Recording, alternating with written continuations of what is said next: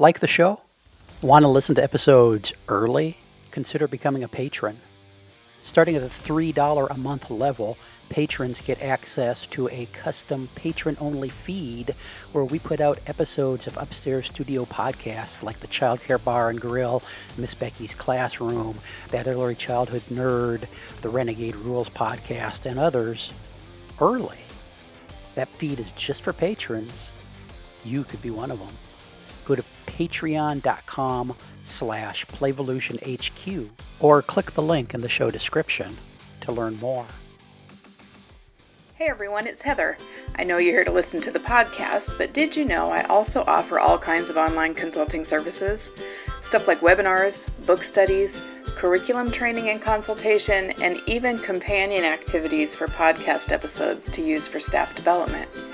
If you're interested, you can check out my website at www.thatearlychildhoodnerd.com or you can email me at heather at thatearlychildhoodnerd.com.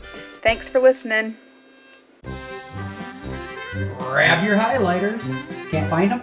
They're probably right there in your pocket protector. It's time for that Early Childhood Nerd podcast. Let's get nerdy. Here's Heather.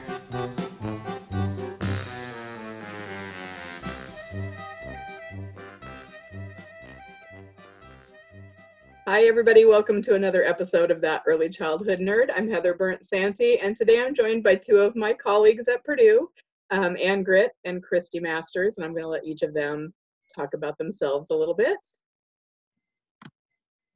Okay, so um, hi, my name is Christy Masters. I'm a clinical associate professor and speech language pathologist at Purdue University. Uh, my background began as a speech language pathologist working with young children, and then um, eventually I really focused on early intervention. So, providing services in the homes of um, children and families that have special needs or delays or at risk for delays, um, primarily in California and Hawaii. And then when I moved here, um, I do our early intervention clinic here at Purdue and um, also see um, kids for stuttering and other developmental language disorders. And I'm Ann Gritt. I'm a clinical assistant professor at Purdue and a speech language pathologist. I started out in the public schools K through 12 and then uh, moved on to early intervention through Indiana's First Steps program um, and loved it, and then uh, moved on to some preschool work. So I traveled around to lots of different childcare centers and preschools and homes to work with children and their um, care providers and their families. And now I'm at Purdue and I work with Heather and we co lead the preschool language program here. Thank you. Um, so I asked Christy and Ann if they would come on um, because I feel like they, I've just learned so much working with you guys, um, coming from a childcare uh, context and moving into this sort of more therapeutic context. Um, and I thought it would be really useful for other people who are in the childcare context to hear what you guys have to share. So, um, in keeping with the the uh, podcast tradition, I guess. I have a quote. It's not very exciting, but it's from um, the NAEYC Code of Ethics, and it's Ideal 1 9. We have a responsibility as professionals working with young children to advocate for and ensure that all children, including those with special needs, have access to the support services they need to be successful. Um, so, can I start by asking you um, each, or one or both of you, whoever wants to answer this, why is it so important that we that we catch um, these kind of communication needs early and and provide them with the therapeutic services I'll, I'll start and I'll let Anne jump in. Um, so, I mean, the first five years of life, I think um, you and so many people know this, that they're, they're so important for development and learning. And those neural circuits are, are really firing at that time. So, the earlier we can intervene, the quicker these kids can catch up and hopefully um, be at the same um, level as their peers. So, and uh, kids that have speech and language difficulties, often as they get later on into the school age years will have um, reading and other phonological awareness difficulties and maybe even some social skills difficulties. So if we can catch these things early on, it, it's um, ideal because then we can help um, prevent some of those other issues from happening later on down the road. So I think you covered it. Yeah. and and I just want to say too that Heather, we I know I can speak for both of us that we've learned so much from you, and I think that collaboration between teachers and speech pathologists is fantastic. Um, I also go into preschools and we do speech and language screenings, and so the teachers are often some of the first people that that really recognize that there might not be something right with speech and language, and so by us doing the screening, it kind of confirms any of their concerns and helps the conversation with parents go a little bit easier. I think mm-hmm. so. Mm-hmm. Yeah, and when I was in a, a classroom setting in childcare programs, I often had uh, SLPs coming in to work with the children, um, but I was unsure how to, well, like what that collaboration should look like. So I hope that through this conversation, at least it's a starting point for the folks who are listening to kind of know when those folks are in our classrooms or in our homes, what can I be doing mm-hmm. to support and why is it important that we work on that collaboration um, so one of the first things I, I, I gave these guys a couple of, of topics and we'll kind of start with those and wander wherever it goes. But one of the things that I learned that I hadn't really thought of before coming into this position was that speech and language are not interchangeable terms. Is, is that accurate? Yeah, Very true. okay. But it's I thought I learned that. it's common that they're used interchangeably. And so um, often that's one of our first conversations with a parent or a child care provider is helping them understand the difference uh, between speech and language. So I like to say that speech is how you say it, so thinking about the speech sounds and your articulation, and language is what you say, but also we know that language is broader, so what you're understanding and what you're doing socially as well. Mm-hmm you want to add anything, Christy? I don't want to interrupt. But. And they're they're very much intertwined. But yes, that, I think that was a great summary. Speech is how you say it. Um, and then if they have difficulty with one, they often will have difficulty with the other. And um, some things are more obvious than others. But that's why we would want to do a comprehensive evaluation just to see where those difficulties are. Yeah. So, excuse me. Um, one of the things that I, I want to hear your thoughts on is as you have worked with um, families and with childcare providers, um, what are some common misunderstandings or myths that you've found about speech delays or language development? My, my, favorite or my least favorite that I will. Let's start there.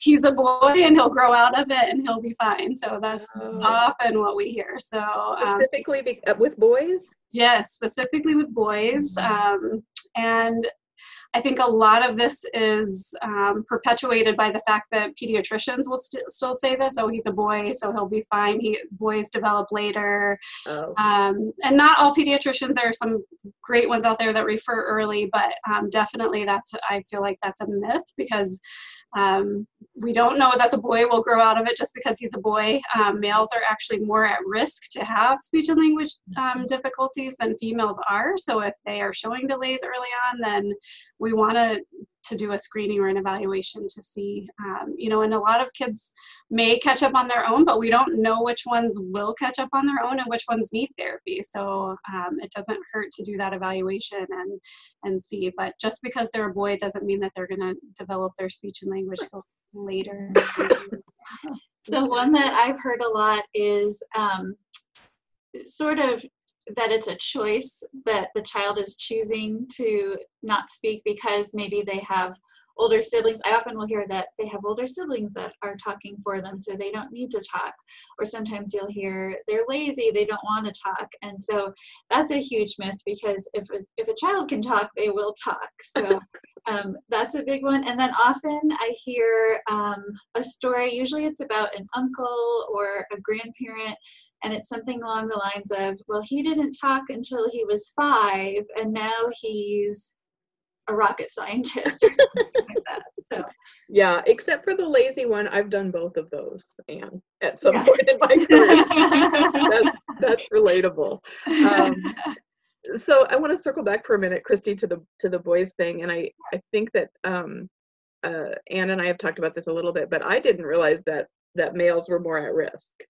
Um, yes. so do we know why that is, or what it I means, mean, or what do we do with that information? I know. I mean, there appears to be a, they're all, you know, we're always doing research on in this area, and we don't really know why, other than there seems to be some kind of genetic component to this. Um, but yeah, there there's not a clear reason why. So, but yeah, I mean, my caseload at all times is typically 70% male, 30% female. So, Yeah. um, so it's it's definitely a, a real thing.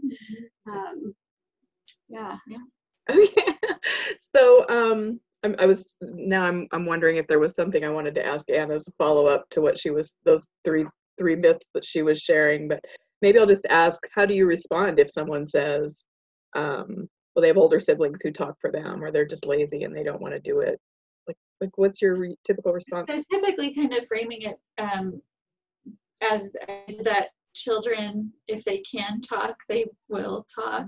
And Yeah. um, yeah, it's it's usually an ongoing conversation, I think, too. yeah yeah um because i i think about um the older sibling one i think is just because that's one of those things that on the face of it makes sense. Like of course they have older siblings talking for them so they don't have to do it as much so that's why they're not doing it but that's when we have to sort of move beyond that sort of folk wisdom and mm-hmm. figure out where the expertise is and who can i ask about this. Right. Um, and I, I feel like that's um, you know one of the things that I've learned from from being here with you guys. Mhm. So um, and and you each sort of have different age groups that you specialize in.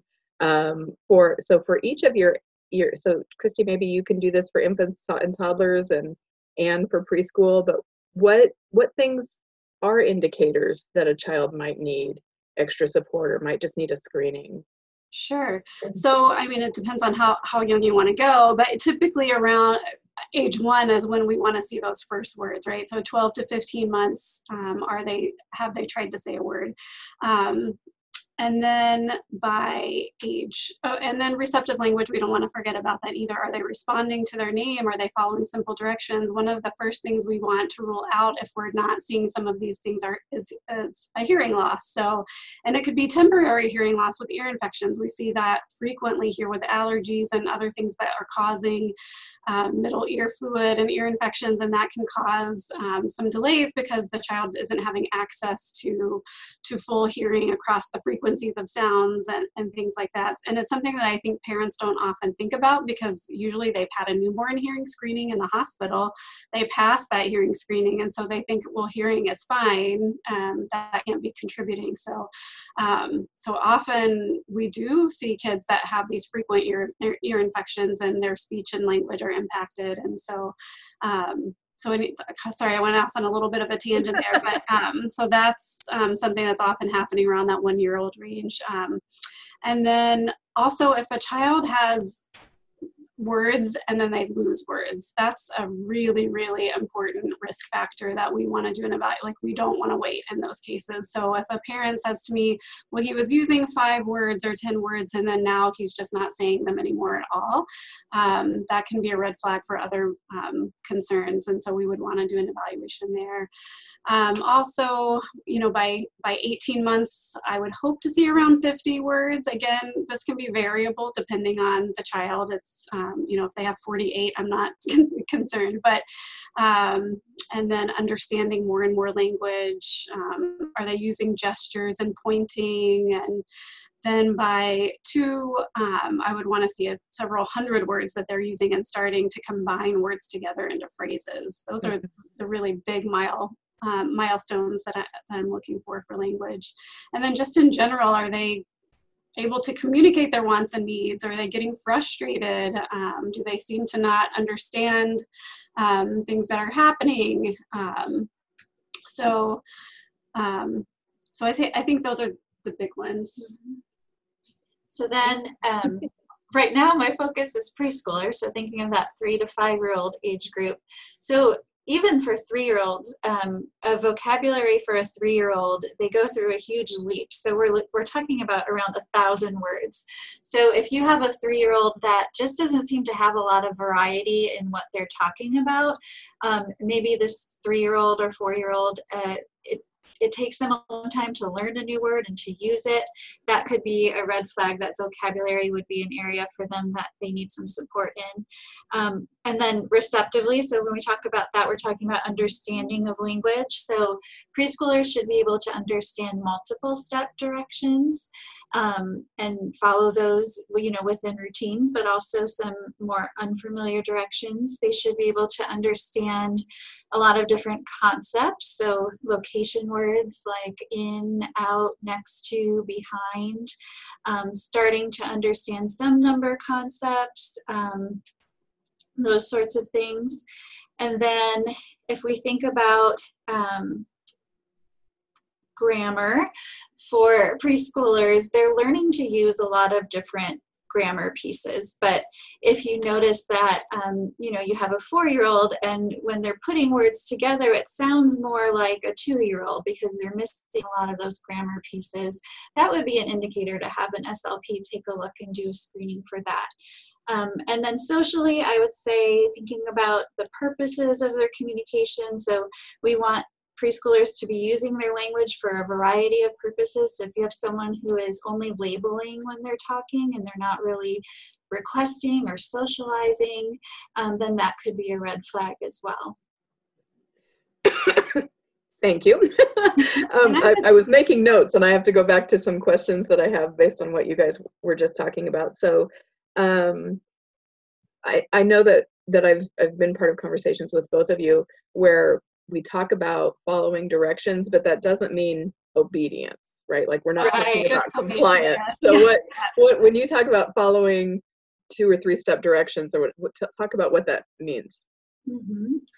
Um, sometimes it is hard to tease out whether a child is not understanding directions or not complying. But I do think that if you know the child, there's some cues that they can give you. You can kind of see it in their face sometimes if they're choosing not to follow and it's more of a mm-hmm. behavior. But for language, so a two step direction um, might be something like get a book out of the basket and then bring it to Joseph. So it has two different steps that they'd have to complete.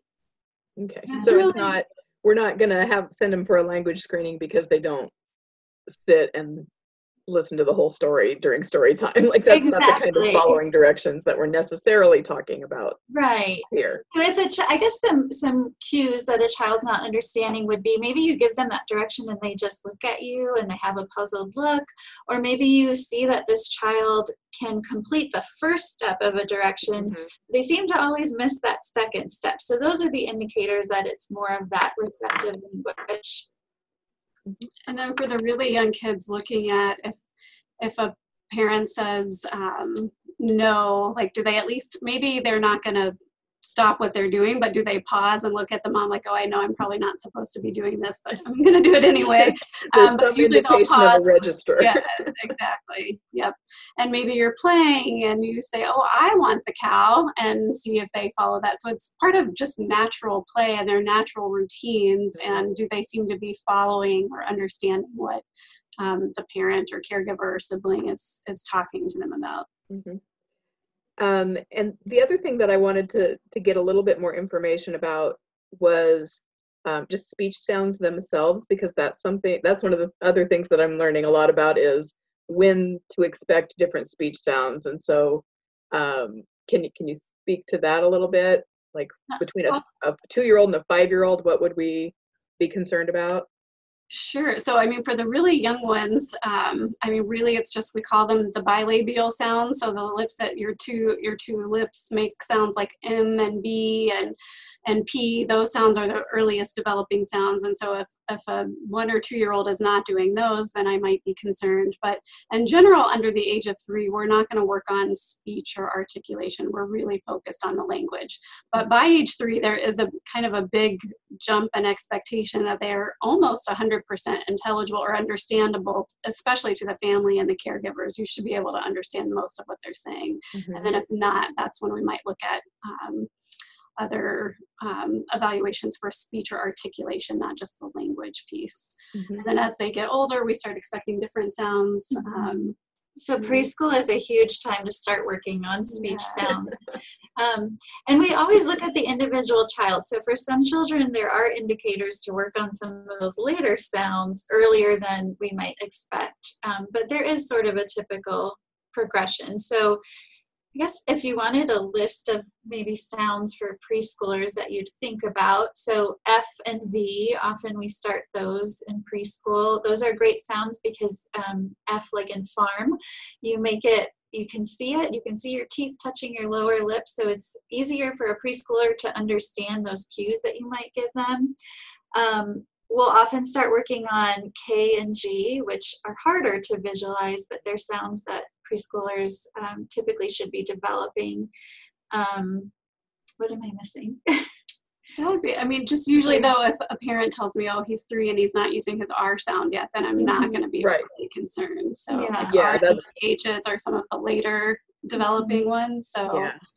Um, yeah, I think that was a good good summary. The other thing we look at is just the patterns of their um, articulation. So if they're always deleting the ends of words or deleting the beginning of words. So it's really typical for kids to leave off that final consonant, especially up until age three. Um, so maybe they say da instead of dog.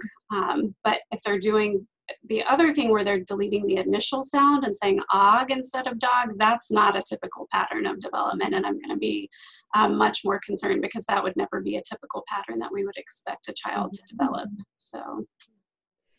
So earlier, um, and this goes back to sort of the beginning of this conversation, you you both mentioned that um, future reading success can be affected mm-hmm. by by delays, um, and also social skills or social um, social the social piece of their development. Um, can you can you speak to that? Like why why does it affect reading, and what kind of social concerns would you have? I'll let you start. Okay. yeah, I'll just tell everybody I didn't I didn't run those by you before. okay. I'll start with social concerns. So um, so developmental language disorder is kind of this huge umbrella. And so under that umbrella, you might have things like using grammar and understanding language, vocabulary, but social communication is another area under that umbrella that can be challenging for these kids.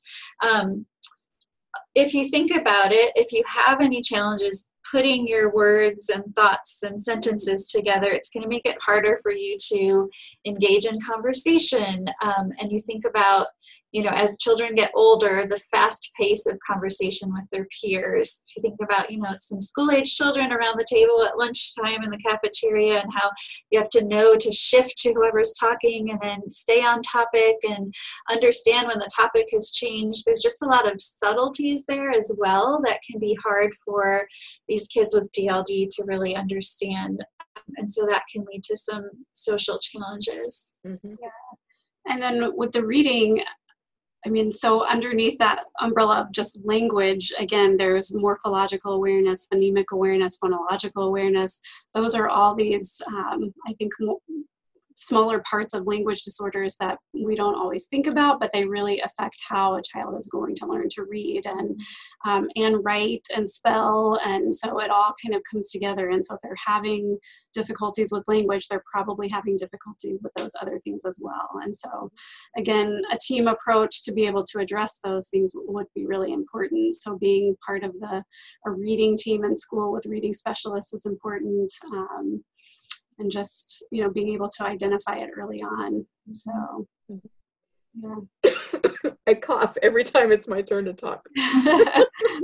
Um, so, so, the last thing that i'll ask you then is um, again sort of at the beginning of the conversation we talked about um, the value of collaboration between childcare providers and um, uh, slps who might be coming and working with children.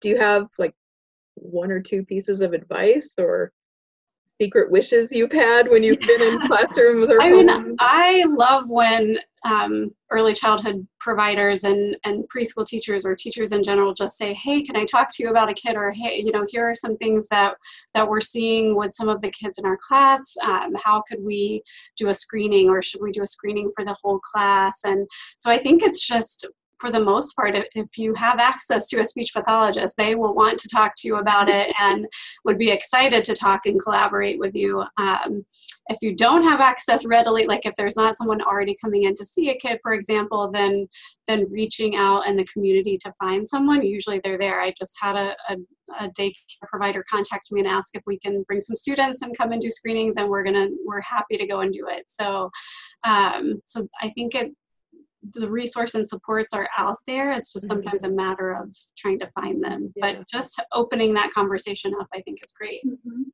My favorite collaborations have been with educators or um, that have let me come into the classroom and been okay with it and sort of just included me in the routine because we know that for these young children, what's best for them is to embed what we're working on within their normal routine. So that means coming in and being in the classroom. Unfortunately, in our field, um, it hasn't always been the case. So there have been speech language pathologists that have gone to two year old classrooms and pulled the two year old out of the classroom into a small room to work.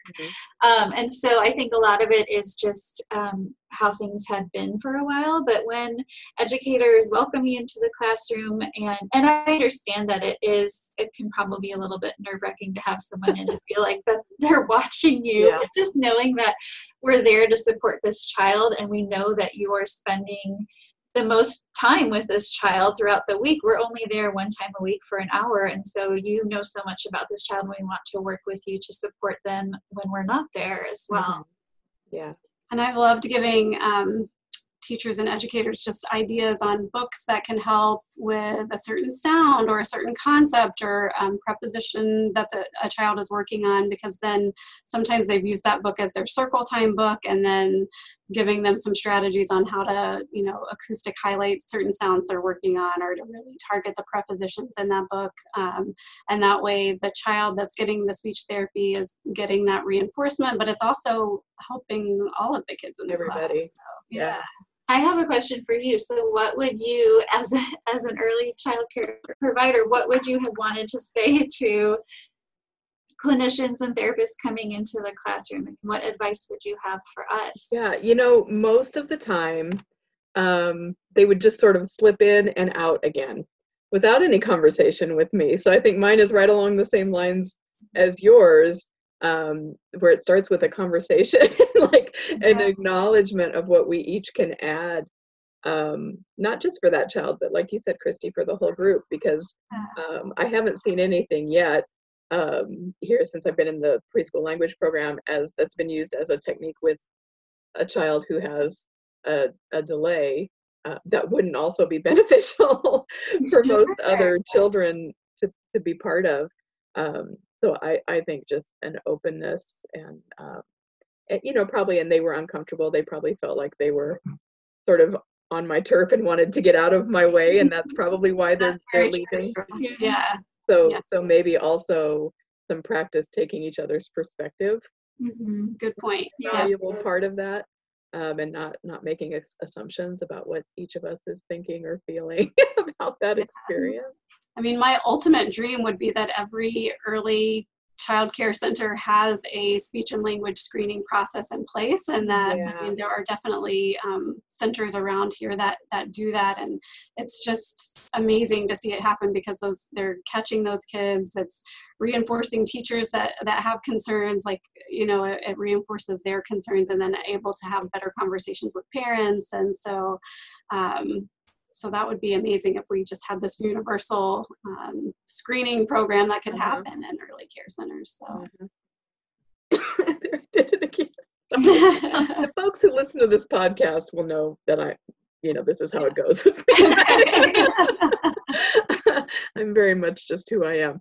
Um, okay, so any last thoughts or any last words of Thank you for having us on. yeah, this was was really fun. good. Thank I you mean, for we get to on. talk to you all the time, but this Yeah. is fun to sit down and do this too. I know, I know. I should mention to the people who are listening, they're like in their office upstairs and I'm in my office downstairs. We're doing this by Zoom instead of all being in the same room together.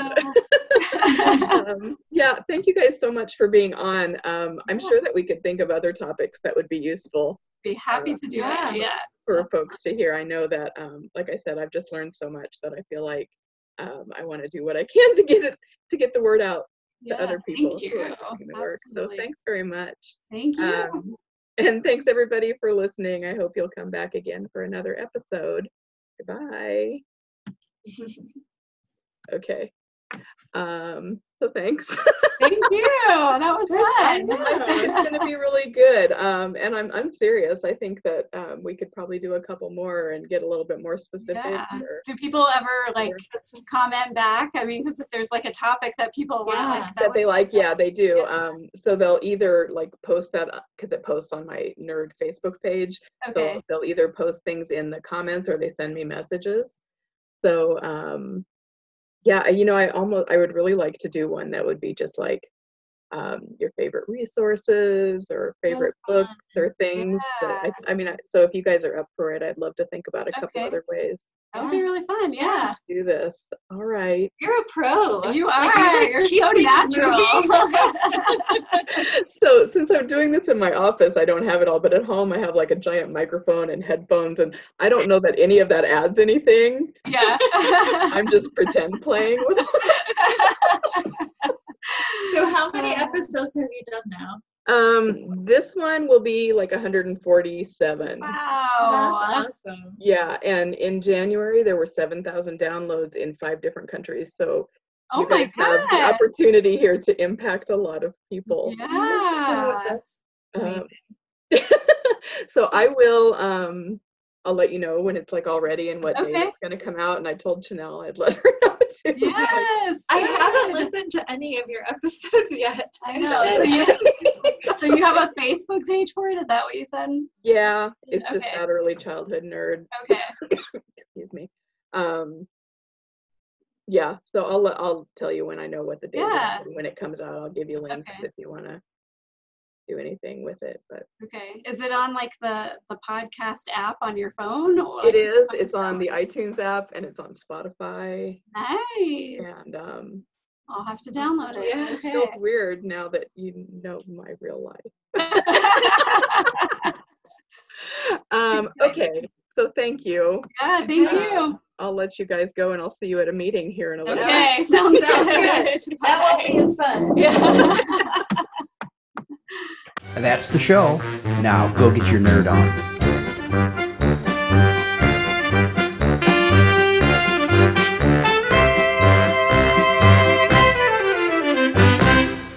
This has been an Explorations Early Learning Upstairs Studio production.